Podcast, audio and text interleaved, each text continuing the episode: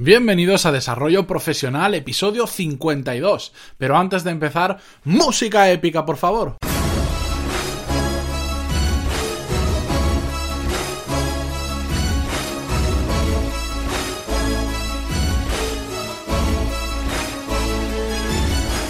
Muy buenos días a todos y bienvenidos a Desarrollo Profesional, el podcast donde hablamos sobre todas las técnicas, habilidades, estrategias y trucos necesarios para mejorar en nuestro trabajo, ya sea porque trabajamos para una empresa o porque tenemos nuestro propio negocio. Y hoy estamos a viernes 17 de febrero de 2017 a las puertas del nuevo fin de semana. Yo en este caso listo para descansar porque esta semana para mí ha sido la muerte por la cantidad de trabajo que he tenido y porque se me ha ido acumulando cansancio y tengo las pilas absolutamente agotadas, así que necesito estos dos días de parón, bueno, semiparón, porque mañana me voy a liar y algo haré para recargarlas. Y nada, hoy vamos a aprender a decir que no.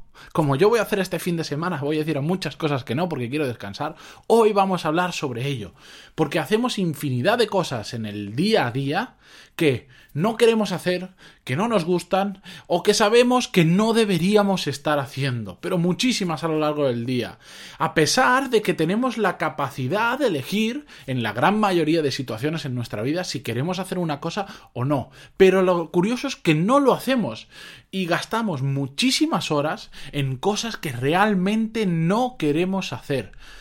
Pero, ¿por qué no sabemos decir que no? Eso me lo pregunté yo el otro día cuando estaba escribiendo el guion del podcast. Y es, por un lado, creo que no nos gusta defraudar a nadie cada vez que decimos que no nos da la sensación de que estamos defraudando a la otra persona, porque evidentemente la otra persona que nos pide algo que espera un sí y nos sabe mal darles un no, porque les estamos defraudando. Además, eso se une con que nos gusta caerle bien a la gente y decir que no a algo es bastante impopular, porque la mayoría de personas por no quedar mal o por no defraudar a esa persona van a decir que sí. Por lo tanto, el no se hace muy impopular. Y la tercera razón por la que no sabemos decir que no es porque en muchas ocasiones creemos estar en deuda con la otra persona. Entonces, cuando tú estás en deuda con otra persona, ¿qué haces? Pues complacerla, decirle que sí, que sí que lo vas a hacer a pesar de que no te apetezca o a pesar de que no debas hacerlo. Bueno, pues decir que no, aprender a decir que no es un muy muy buen hábito. El problema es que es muy complicado de crear. Es a mí es una de las cosas que más me está costando integrar en mi vida, integrarlo como un hábito, porque no es nada fácil porque cada día te enfrentas a ella tropecientas mil veces y decir que no a una persona, porque por email puedes decir que no es más fácil, pero cara a cara a veces resulta más complicado. El problema de decir que sí a todo lo que te proponen es que muchas veces decimos que sí, pero después sabemos que no lo vamos a hacer. Entonces, ¿qué aparecen ahí? Las excusas, las famosas excusas, que creo que es mi episodio favorito, ya creo que es el 8 o el 9, no lo tengo apuntado de no, no me lo, lo recuerdo de memoria. Aparecen esas excusas, porque como realmente no lo queremos hacer, pues ¿qué le vamos a decir? Oye, mira que al final eso no puedo ir o no puedo quedar, porque tal, porque cual. Empezamos a poner excusas y quedamos mal. La realidad es que quedamos mal, porque las personas que siempre dicen que sí a todo, pero después nunca cumplen su palabra, porque claro, en el momento te dicen que sí, porque les sabe mal defraudarte, pero después siempre terminan rajándose de todos los planes o no haciendo lo que te habían prometido. Esas personas terminan siendo consideradas, eh, perdón, terminan siendo consideradas mentirosas o de poca confianza. Y eso es muy habitual. Yo me he encontrado mucha gente, los, la gente que solo te sabe decir que sí, cuando le proponen, sí, sí, sí, sí, yo lo hago, claro, claro, yo lo hago, ya sabes que te está mintiendo, sabes que, que no lo va a hacer y al final dices, pues yo para qué le pido nada si después nunca lo hace. Esas personas pierden tu confianza y eso no lo podemos permitir. Justo eh, esta misma semana Leía una entrevista en un libro que estoy leyendo de Tim Ferris, que lo mencioné hace poquito en un episodio. Leía una entrevista a Derek Sivers. Derek Sivers es un famoso emprendedor estadounidense que, bueno, en su momento creó una, una, empresa de CDs online, etcétera, de música online, que, bueno, ya si queréis lo busquéis en Google y ahí os lo contará mejor que yo. Pero lo interesante de esta entrevista es que este Derek Sivers decía respecto al, al tema de decir que no, que él cuando le preguntaban o le pedían hacer una cosa, él decía, si no, si en mi cabeza no pasa un hell yeah que dicen los americanos como, ostras, claro que sí, decía que no. Era o un sí a tope o no. No había punto intermedio, porque él dice que el problema realmente está en aquel punto intermedio. Hacemos un montón de cosas que no nos encantan, que no nos ese punto intermedio entre el no rotundo y el sí rotundo, el sí a medias y con dudas, ahí está el mayor problema que tiene la gente, que dice que sí a cosas que bueno, que se sostienen con palillos, ¿me entendéis a lo que digo? Eso un rotundo sí o un rotundo no, y así es como él se toma eh, la filosofía a la hora de hacer las cosas. Si no lo tiene muy muy muy claro que lo quiere hacer, simplemente dice que no. Porque el tiempo que pasas haciendo cosas que no quieres es tiempo que podrías estar dedicando a hacer cosas que realmente quieras o que te gusten. Al final, todos tenemos 24 horas, como lo he dicho en más de un podcast. Yo no quiero pasar el día haciendo cosas que no me gusten, quiero pasar el día haciendo cosas que me gusten, con las que me sienta realizado y me apetezca hacerlas realmente. Porque el tiempo es un recurso finito y no quiero malgastarlo. Yo os quería proponer hoy un ejercicio que además yo me comprometo a que a partir de la semana que viene, el lunes, el fin de semana lo voy a dejar de absoluto descanso, como ya os he dicho, voy a hacer un ejercicio que os propongo que lo hagáis conmigo.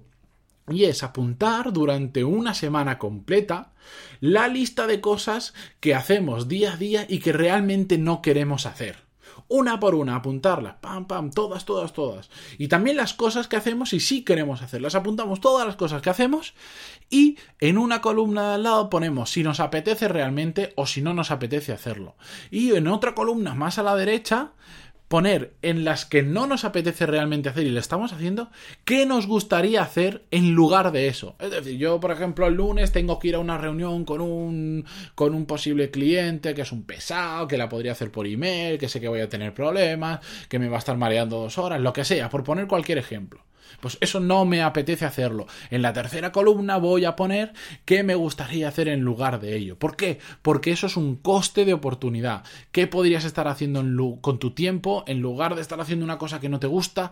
¿Qué harías que realmente te gusta? Yo lo propongo que lo hagáis y si queréis lo compartís conmigo, me escribís a pantaloni.es barra contactar y ahí me decís la cantidad de cosas en una semana que has llegado a hacer que realmente no te apetecen. Yo este experimento no lo he hecho nunca, lo voy a hacer la semana que viene como curiosidad, pero os aseguro que el número de cosas que hacemos al día y a la semana que no nos gustan, o que sabemos que no las tenemos que hacer, porque a veces algo no nos gusta, pero bueno, lo tenemos que hacer para avanzar en nuestros objetivos, en nuestra vida personal o lo que sea pero la cantidad de cosas que hay que realmente no deberíamos estar haciendo que, o que detestamos, bueno, enorme, ¿eh? enorme.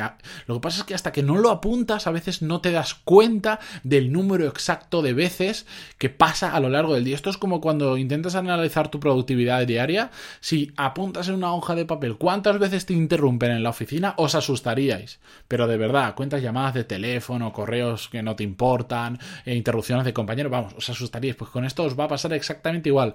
Yo os digo, Hacedlo y compartirlo conmigo, me escribís a través del formulario de contacto y yo os, daré mi punto de vista de cómo me ha ido a mí la semana a todos aquellos que lo hagáis y lo compartáis conmigo.